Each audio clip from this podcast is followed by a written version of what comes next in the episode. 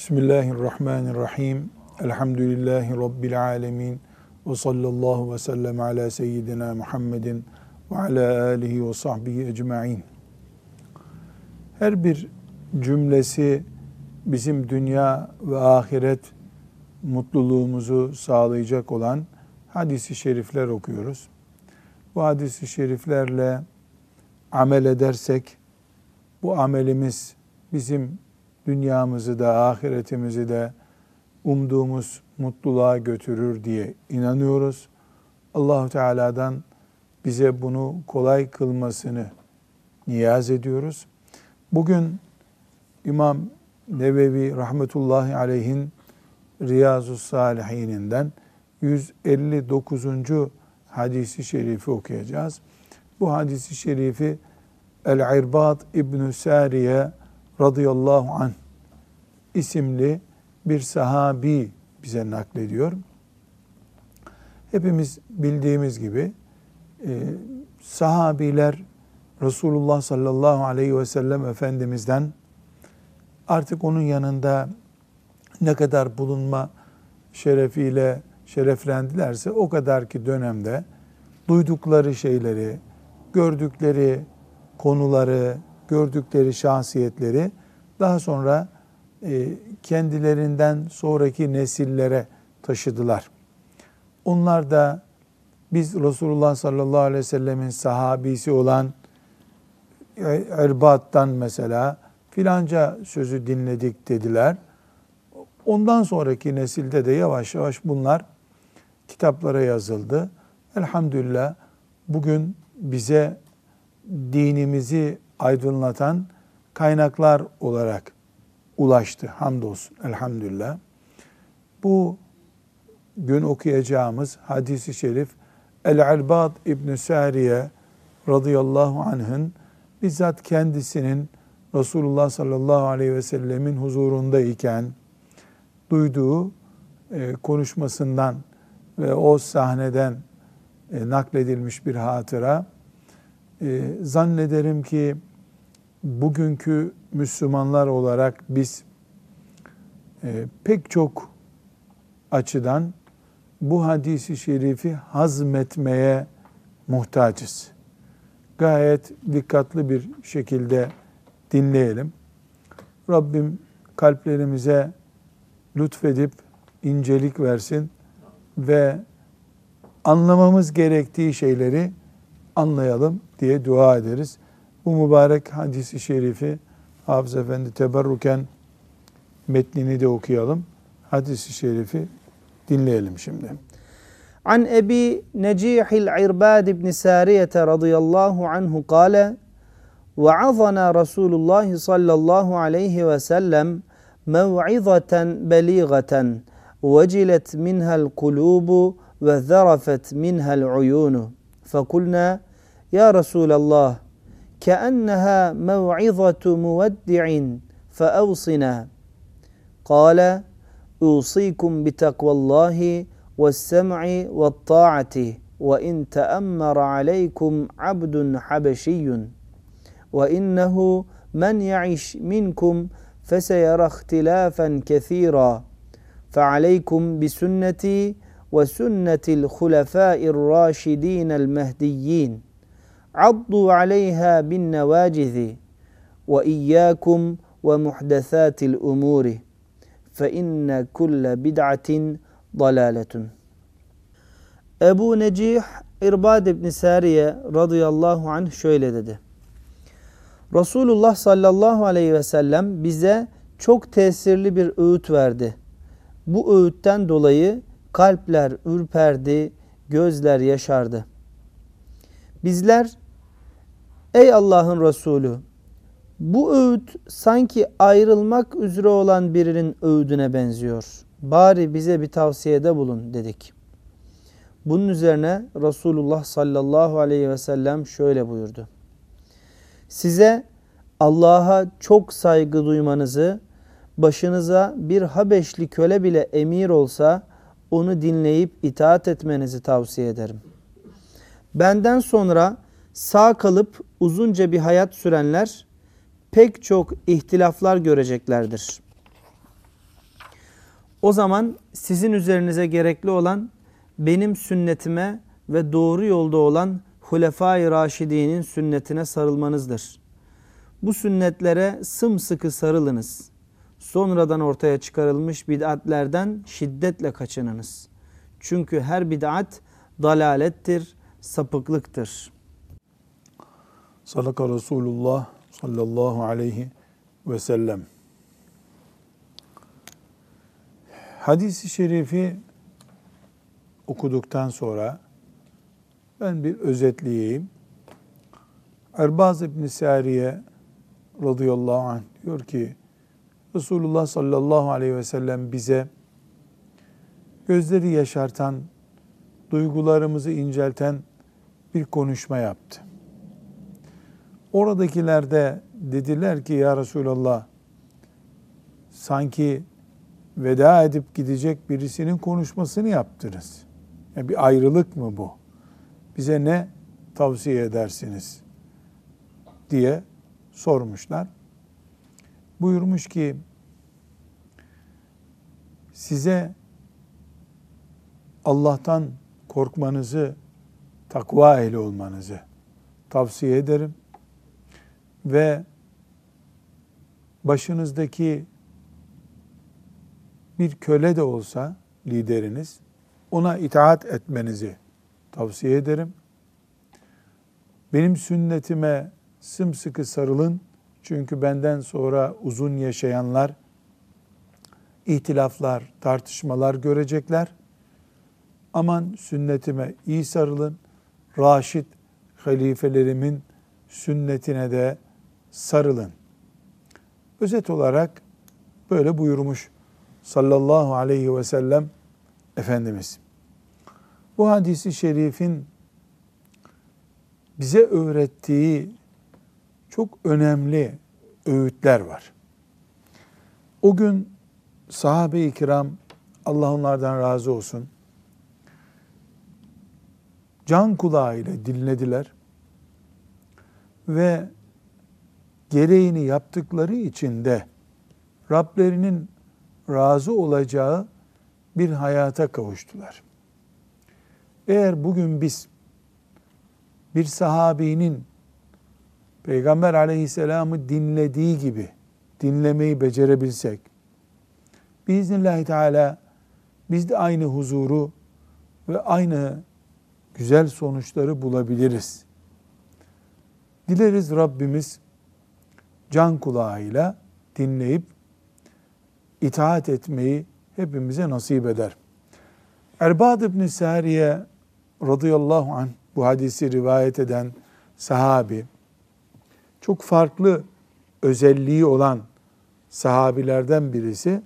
Onun hakkında bir iki mülahaza gündem yapmak çok faydalı olur diye umuyorum. Allahu Teala da bizi umarım şefaatine nail eder. Erbad ibn Sariye ilk Müslümanlardan. Yani Efendimiz sallallahu aleyhi ve sellemin Medine-i Münevvere'de e, gelip İslam'ı devlet olarak tesis ettiği günlerin Müslümanlarından fakir bir sahabiymiş.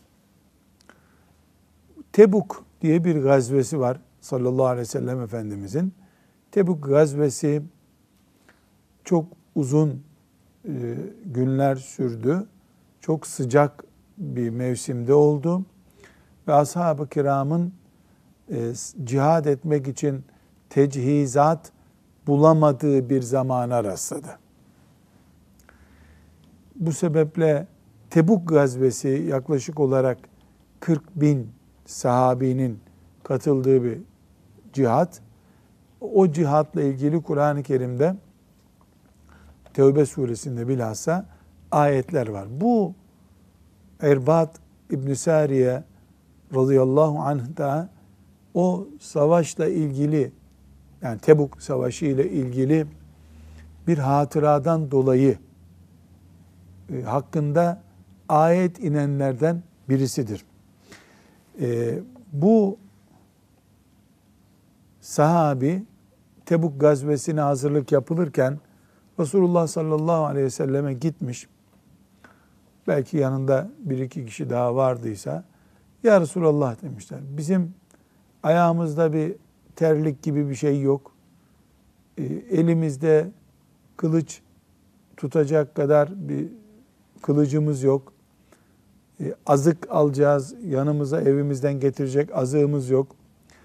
Bir tecihizat, yani savaşa geleceğiz seninle de bir tecihizat bulabilirseniz bize, e, biz de sizinle beraber cihad etmek istiyoruz dedi. Resulullah sallallahu aleyhi ve sellem Efendimiz de ben size verecek bir terlik, bir kılıç parçası yok maalesef veremiyorum buyurdu. Yani cihad etmek istiyor, ayakkabısı yok cihada gitmek için. Elinde tutacak kılıcı yok. Tevbe suresinin 92. ayeti bu konuşma üzerine inmiş. Çünkü bu saat Erbad radıyallahu anh ve yanındakiler eyvah Resulullah sallallahu aleyhi ve sellem bize bir ayakkabı bile veremeyecek cihada gidelim diye. Yürüyecek ayakkabı yürü yani yürüyeceği ayakkabısı yok. Ekstradan bir hediye istemiyor diye ağlamaya başlamışlar. Niye ağlıyorlar? Cihada gidemiyorum diye ağlıyorlar. Bunun üzerine bu ağlamalarını Allahu Teala Kur'an-ı Kerim'de bizim kıyamete kadar ayet diye okuyacağımız bir habere dönüştürdü. Tevbe suresinin 92. ayeti indi.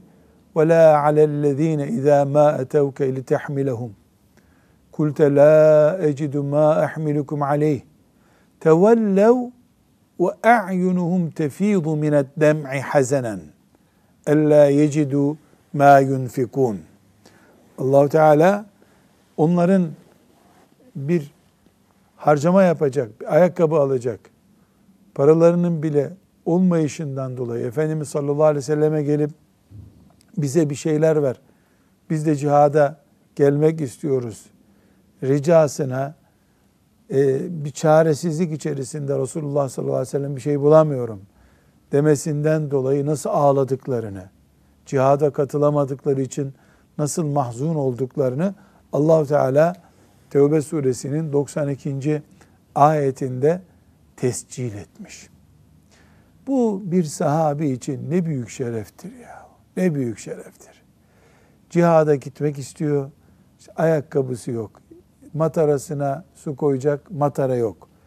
Ya bir gariban sahabi cihad etmek istiyor. Resulullah sallallahu aleyhi ve sellem'den bana ordunun malzemelerinden ver işte diyor. Peygamber aleyhisselam da yok. O ise e ne yapalım ben e, madem öyle evde bekleyeyim demiyor. Çocuk gibi ağlıyor. Ve bunu Allah samimi bulduğu için böyle bir riya, gösteriş, şov yapma türü bir şey olmadığından samimi bulduğu için allah Teala bunu Kur'an'ında ayet haline getiriyor. O ayet Tevbe suresinde ve biz onu okuyoruz. Bir sahabi için şeref olarak yeter bu. Allah ondan razı olsun. Kur'an onun gözyaşlarının dine hizmet heyecanıyla aktığını demek ki bize aktarıyor. Bu onun namına büyük bir şeref, bizim namımıza da büyük bir ibret. Bir ibret. Bugün şüphesiz ayet inmiyor. İnmeyecek de. Ee, dolayısıyla bizden herhangi birimiz şu işi yapamıyorum ben, eyvah dinime hizmet edemiyorum diye ağlayacak olsa e, bu ayet olup Kur'an'a yazılmayacak. Ama onu gördüğü gibi Allahü Teala görüp Kur'an'ına ayet diye yazdığı gibi bugün de o duyguları samimi bir şekilde yaşayan mümini melekler aynı şekilde kaydediyorlar demek ki.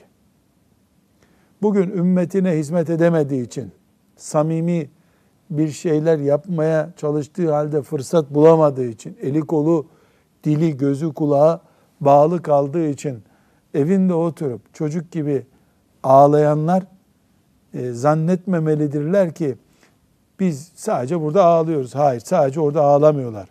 Erbat radıyallahu anh bir şey yapamıyorum ben, dinime hizmet edemiyorum diye çocuk gibi ağladı. Kur'an'da ayet oldu. Tevbe suresinin 92. ayeti oldu. O samimiyetle bugün gözyaşı akıtanlar, ümmetim namına bir şey yapamıyorum diye dertlenenler, kahrolanlar, ezilenler, kederlenenler, biiznillahü teala kıyamet günü bu irbad ile beraber dirilirler. Dertli kullar çağrıldığında, ümmetine, insanlığa bir şeyler yapmak istediği halde fırsat bulamayıp yapamadığı için gözyaşı akıtanlar gelsin dendiğinde elbette başlarında İrbad radıyallahu anh olur ama bugünkü gözü yaşlılar da onun peşinden giderler biiznillahü teala. Herkes e, liderinin peşinden gittiği bir zamanda gözü yaşlıların lideri de Erbad İbni Sariye olur. Dileriz Allah'tan biz de e, bu grubun içinde bulunuruz da e, cennetlerine, Rabbimizin nimetlerine kavuşuruz. İrbad radıyallahu anh hakkındaki bu e, bilgi şüphesiz hepimiz için bir ders. Hadis-i şerifin muhtevası ile ilgili değil ama Resulullah sallallahu aleyhi ve selleme ait bir hatırayı bize nakleden birisi bir ajans muhabiri değil. Böyle bir sahabi yaşadığı şeyi anlatıyor. Hicretin 75. senesinde vefat etmiş bu sahabi. Resulullah sallallahu aleyhi ve sellemin e, bahsettiği o sıkıntıların bir kısmını görmüş. Allah ondan razı olsun.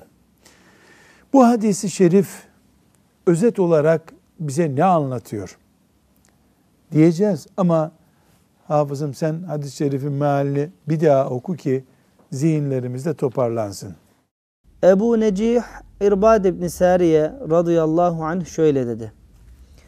Resulullah sallallahu aleyhi ve sellem bize çok tesirli bir öğüt verdi. Bu öğütten dolayı kalpler ürperdi, gözler yaşardı. Bizler ey Allah'ın Resulü bu öğüt sanki ayrılmak üzere olan birinin öğüdüne benziyor. Bari bize bir tavsiyede bulun dedik. Bunun üzerine Resulullah sallallahu aleyhi ve sellem şöyle buyurdu. Size Allah'a çok saygı duymanızı, başınıza bir Habeşli köle bile emir olsa onu dinleyip itaat etmenizi tavsiye ederim. Benden sonra sağ kalıp uzunca bir hayat sürenler pek çok ihtilaflar göreceklerdir. O zaman sizin üzerinize gerekli olan benim sünnetime ve doğru yolda olan Hulefai Raşidi'nin sünnetine sarılmanızdır. Bu sünnetlere sımsıkı sarılınız. Sonradan ortaya çıkarılmış bid'atlerden şiddetle kaçınınız. Çünkü her bid'at dalalettir, sapıklıktır. Buradan birinci çıkarmamız gereken not şudur. Resulullah sallallahu aleyhi ve sellem zaman zaman ashabıyla duygusal anlar yaşamışlar demek ki. Ne konuştu, nasıl konuştu ise o gün, çünkü o konuşmanın ana metninden bilgi vermiyor Erbat radıyallahu anh. Her ne konuştu ise Efendimiz sallallahu aleyhi ve sellem, işte mescit çalkalanmış demek ki. Mescid-i Nebi'de duygusal anlar yaşanmış. Ağlamış ashab-ı kiram. Buna ait bazı hatıralar var hadis-i şeriflerde. Mesela e, hıçkırıktan mescidin karıştığına dair bilgiler veren hadis-i şerifler var. Yer yer demek ki Efendimiz sallallahu aleyhi ve sellem duygusal, kalpleri inceltecek, gözleri yaşartacak şeyler konuşmuş.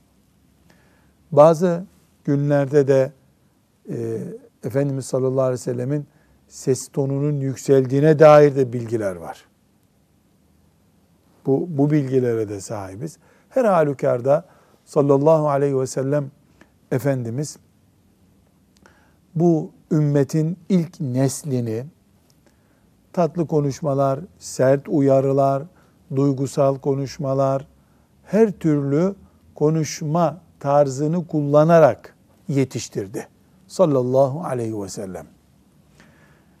İkinci olarak Efendimiz sallallahu aleyhi ve sellem aman ya Resulallah bize bir öğüt veriver diye ricada bulununca ağzından çıkan ilk nasihat Allah'tan korkarak Allah'a saygıyla yaşamaktır. Çünkü Allah'tan korkuyor olduktan sonra mümin ve bu korku realite ise sanal bir korku değil de gerçekten korkuyorsa hani eskilerin deyimiyle karınca bile ezmez bir adamdır o zaman. Allah korkusu dosyalarda var ama gerçekte yoksa veya Allah korkusu mevsimlik ise Ramazan-ı Şerif'te gündeme geliyor. Sonra unutuluyorsa o bir işe yaramıyor olabilir.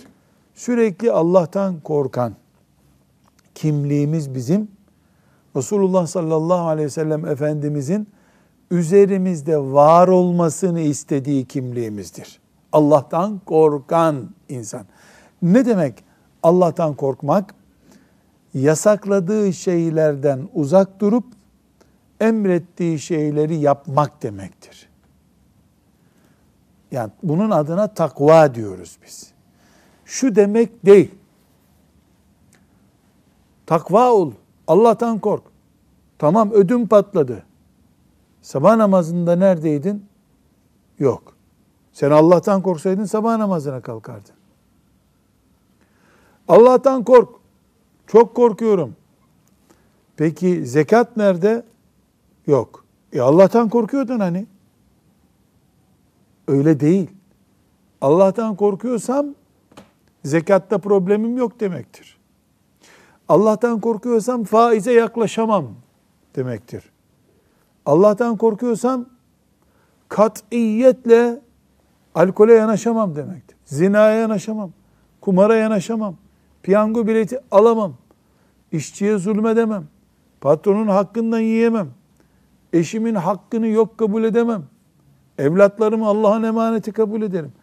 Allah ile berabermişim gibi bir hayat yaşamaya ben onu görmüyorsam da o beni görüyor ya diyerek Allahu Teala'nın huzurunda olduğumu kabul etmeme ve bunu pratik bir şekilde işime, gücüme, düşünceme yansıtmama takva diyoruz. Bu Resulullah sallallahu aleyhi ve sellemin birinci tavsiyesi. İkinci tavsiyesi çok önemli. Bizi yönetenlere itaat etmemizi istiyor. Allah'a itaat edin, takva sahibi olun. Allah'tan korkarak ve ona saygı göstererek yaşayın. İkincisi sizi yönetenlere itaat edin. Hatta e, bununla ilgili hadisi şeriflerde burada da zikrediliyor. Enteresan bir benzetmesi var sallallahu aleyhi ve sellem Efendimizin. Kulağı kesilmiş, zenci bir lider de olsa, yani bir insanın kulağı kesilmesi demek, çocukken esir düştüğünü veyahut da işte organ mafyasına düştüğünü filan gösteriyor. Yani toplum içinde çok muteber biri değil ama olmuş, lideriniz olmuş, itaat edin. Ne demek itaat edin? Aykırı davranmayın demek. Burada e, çok hassas bir konu bu. Açıkça Resulullah sallallahu aleyhi ve sellem Efendimiz Allah'ı birinci konu yaptıktan sonra vatandaşlığı yasal çizgiler içerisinde sürdüren Müslümanlık profili çiziyor bize.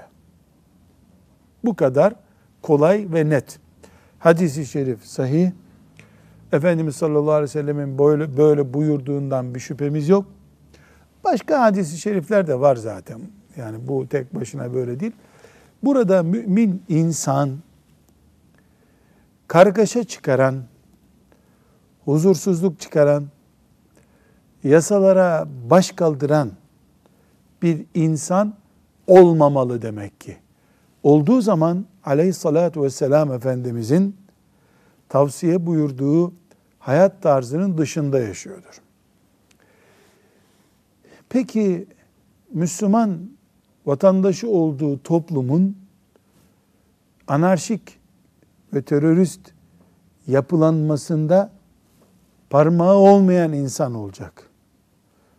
Müslüman toplumda yasalar Allah'ın rızası peşinde olanların itaat ettiği bir yasal düzenlemedir diye anlaşılıyor. Bu liderleri, Müslüman toplumları idare eden liderleri bir tür hani Avrupalılar için deniyor ya Tanrı'nın gücünü kullanan otorite o duruma mı getiriyor? Hayır. Hayır. Asla öyle getirmiyor. Şartsız, kayıtsız itaat edilen herhangi bir lider yok bizim dinimizde. Şartsız, tartışmasız Resulullah sallallahu aleyhi ve sellemin önünde diz çökeriz. Onun dışında Ömer'e bile hey Ömer diyen kadın vardı Medine'de. Ebu Bekir radıyallahu anh bile kayıtsız şartsız itaat istemedi. İstese de kimse onu yapmazdı zaten. Sınırı yok, kuralı yok. Muhakkak itaat ediyorsun. Böyle değil. Üçe ayırıyoruz. Bir Müslüman vatandaş olarak bizi yönetenlerin karşısındaki konumumuzu üçe ayırıyoruz. Birincisi, eğer bizi yöneten otorite bize zaten Allah'ın emrettiği bir işi talim ediyorsa, zaten Kur'an'ımız ve dinimiz böyle yapacaksınız dediği bir iş ise o, e bizim yapacak neyimiz var ki? Zaten itaat edecektik. Liderimiz, otoritemiz de böyle itaat edin diyorsa kabul. O zaman mesela filan e, konuda şu emri veriyorum diyor, kanun çıkarıyor, yönetmenlik çıkarıyor, neyse adı. Biz de bakıyoruz ki allah Teala da öyle diyor zaten. Misal olsun diye söyleyelim böyle bir şey yok.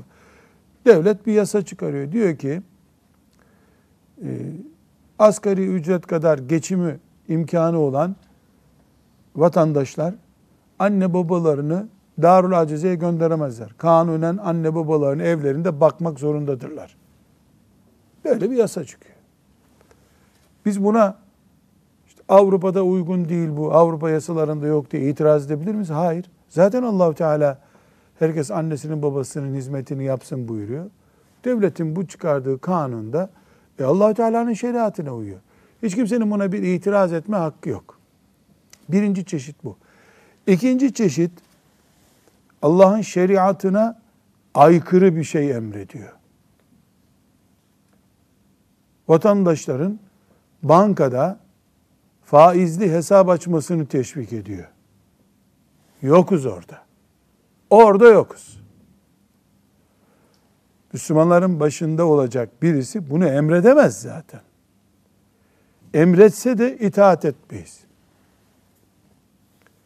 E peki ne yaparız? Kendimizi uzak tutarız. Otoritesine karşı yani devletin otoritesine karşı söz söyleme kimliği olan bir müminse, alim, mütefekkir, hoca vesaire ise bunun yanlış olduğunu gider emri bil maruf ve nehyanil münker yaparak söyler. Hayır sıradan bir vatandaşsa ben yokum ya Rabbi bu işte der. İbadetleriyle meşgul olur. Kuru kuruya her şeye itaat etmek yok demek ki. Üçüncü çeşidi devlet bir yasa çıkarıyor. Müminlerin başındaki insanlar otorite bir yasak diyor. Bu şeriatın ne emri ne yasağı. Böyle bir şey yok. Ona da itaat mecburiyetimiz var. Mesela ne diyor? deniz sahili olan bölgelerde üç kattan fazla ev yapmayacak kimse diyor. Belediye böyle bir kural çıkarıyor. Buna itaat etmemiz bu hadisi şerife göre vacip. Ben anlamam ben sekiz kat yaparım diyemeyiz. Çünkü Kur'an-ı Kerim ne bir kat yapın diyor ne altı kat yapın diyor. O günkü sosyal şartlar, iklim şartları, çevre kültürü, Müslüm, o sahil bölgesinde oturanların misal söylüyoruz tabii. Üç kat aşmayan evlerde oturmalarını e, uygun görüyorsa, böyle anlıyorsa buna itaat etmemiz vacip olur bu sefer. Efendimiz sallallahu aleyhi ve sellem demek ki e, başınızdaki kim olursa olsun itaat edin derken bir defa bizim başımızdakini konuşturuyor bize. Yani kafire itaat edecek halimiz yok bizim. Bizim başımızdaki de sıradan böyle her şeyi bize emredecek hali yok. Allahu Teala'nın şeriatına aykırı bir şey emrettiği zaman ona bizim itaatimiz söz konusu değildir. Ama bunu terörle mi karşılarız? Hayır. Anarşi ile mi karşılarız? Hayır. Burada e, ümmetin önder kadrosunun görevi başka. Sıradan Müslümanın görevi başka. E, Müslümanın bir kudreti yoksa oturur, o günaha ortak olmaz. Ondan sonra Rabbinin emrine göre yaşar. Hayır, Müslümanın kimliği varsa e, mesuliyet alır, sorumluluk alır, kalkar bu yanlıştır diye söyler, ikaz eder. Bu onun vazifesi olur.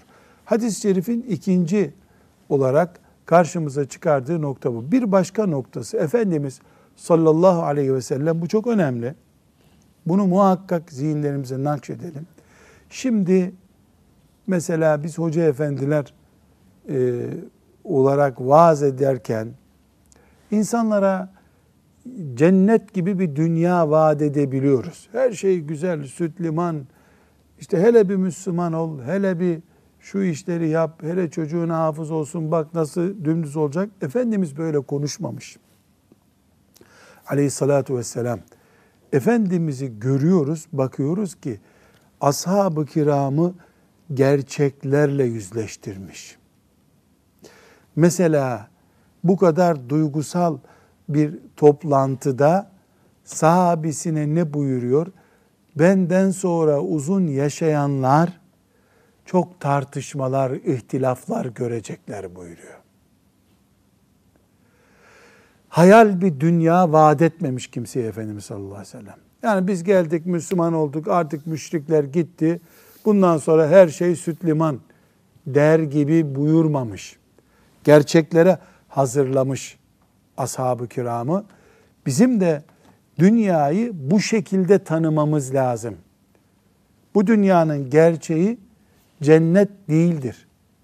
Bu dünya cennetin dışında bir yerdir. Hiçbir sorun ve hiçbir huzursuzluğun olmayacağı yer cennettir. Dünyada Müslüman huzursuzlukla karşılaşır. Müslüman olmayan zaten yanıp kavruluyor. Dünya imtihan yeridir. Huzur dolu bir yer değildir.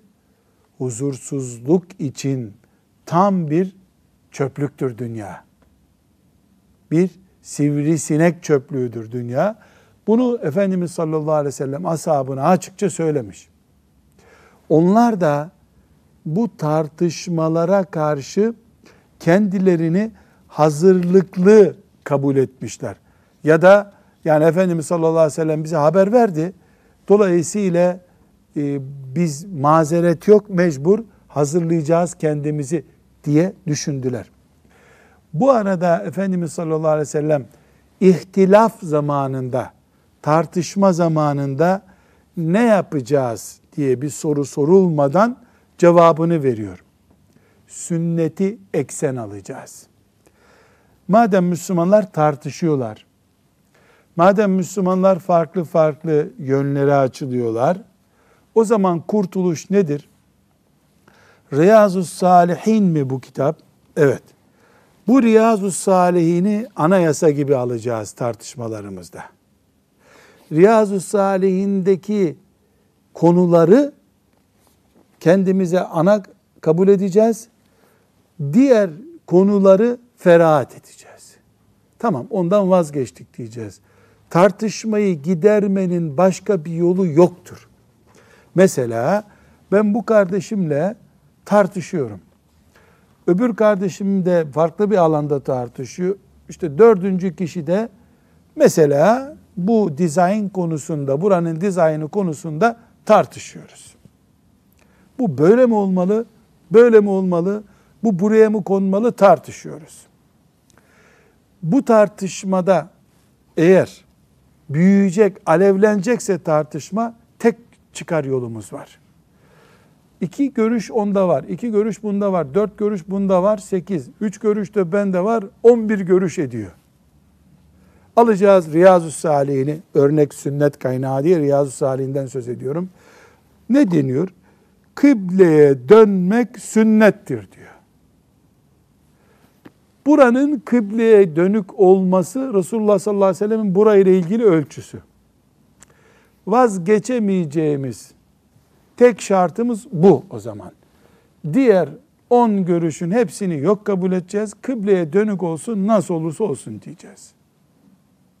Tartışma bitecek. Ondan sonra kendiliğinden aramızda bir olgunluk oluşacak. Ayrıntıları, dizaynı tekrar yapabileceğiz. Eğer o dört tane sabit görüşüyle, ben üç tane sabit görüşümle, o da iki tane sabit görüşüyle masaya oturup bir çözüm bulmaya çalışırsak asla böyle bir çözüm bulamayız. Herkes kendi görüşünü vazgeçilmez kutsal görüş kabul edecek çünkü. Vazgeçilmez kutsal görüş Resulullah sallallahu aleyhi ve sellemin görüşü olacak.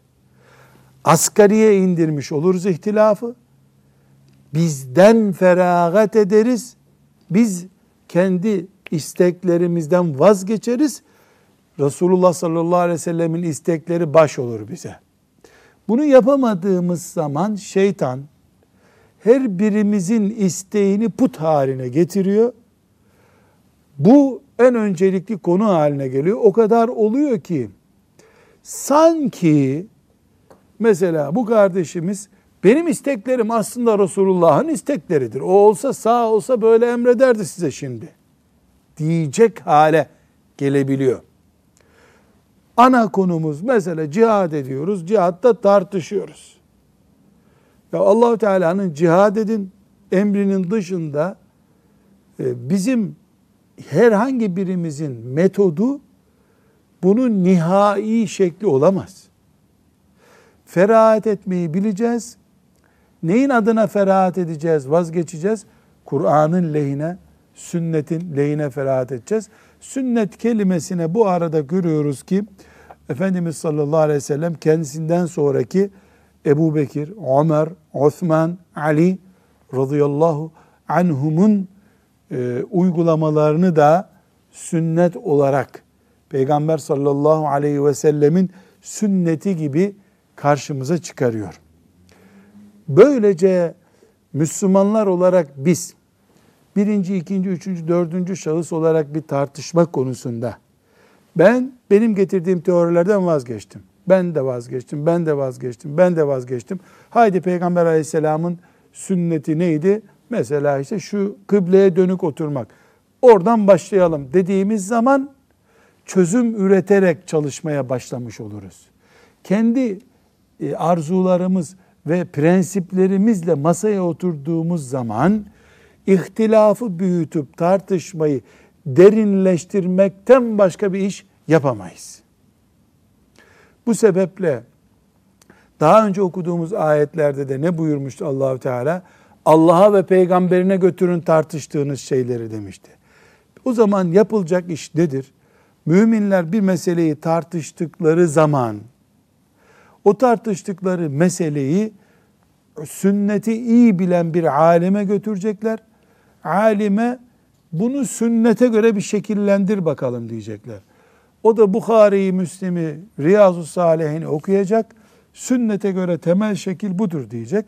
Yedi tane madde çıkaracak mesela. O yedi madde bu ihtilaf ettiğimiz konunun ana tüzüğünü oluşturacak. O yedi maddede olmayanlar geri çekilecekler. Diyecekler ki tamam biz gerisinden vazgeçtik. Böylece Kur'an'a ve sünnete teslim olmuş olacağız.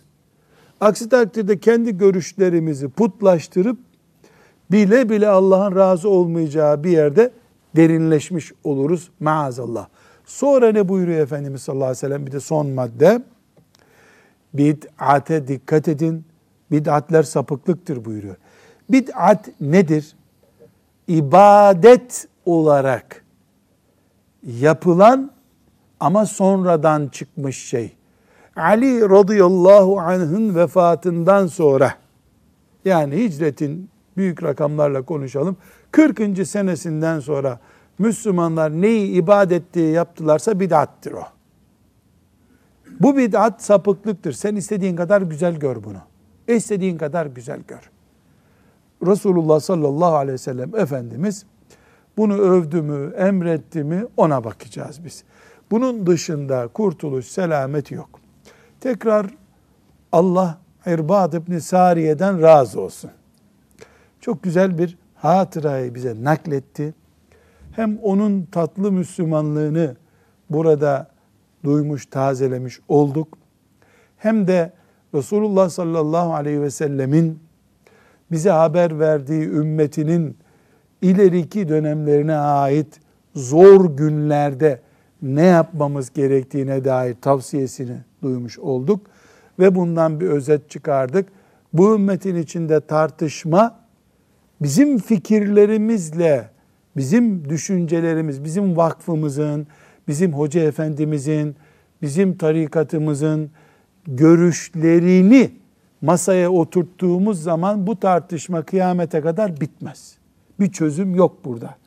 Efendimiz sallallahu aleyhi ve sellemin sünnetini esas alan bir zeminde çözüm aradığımız zaman 10 dakikadır bütün sorunlar.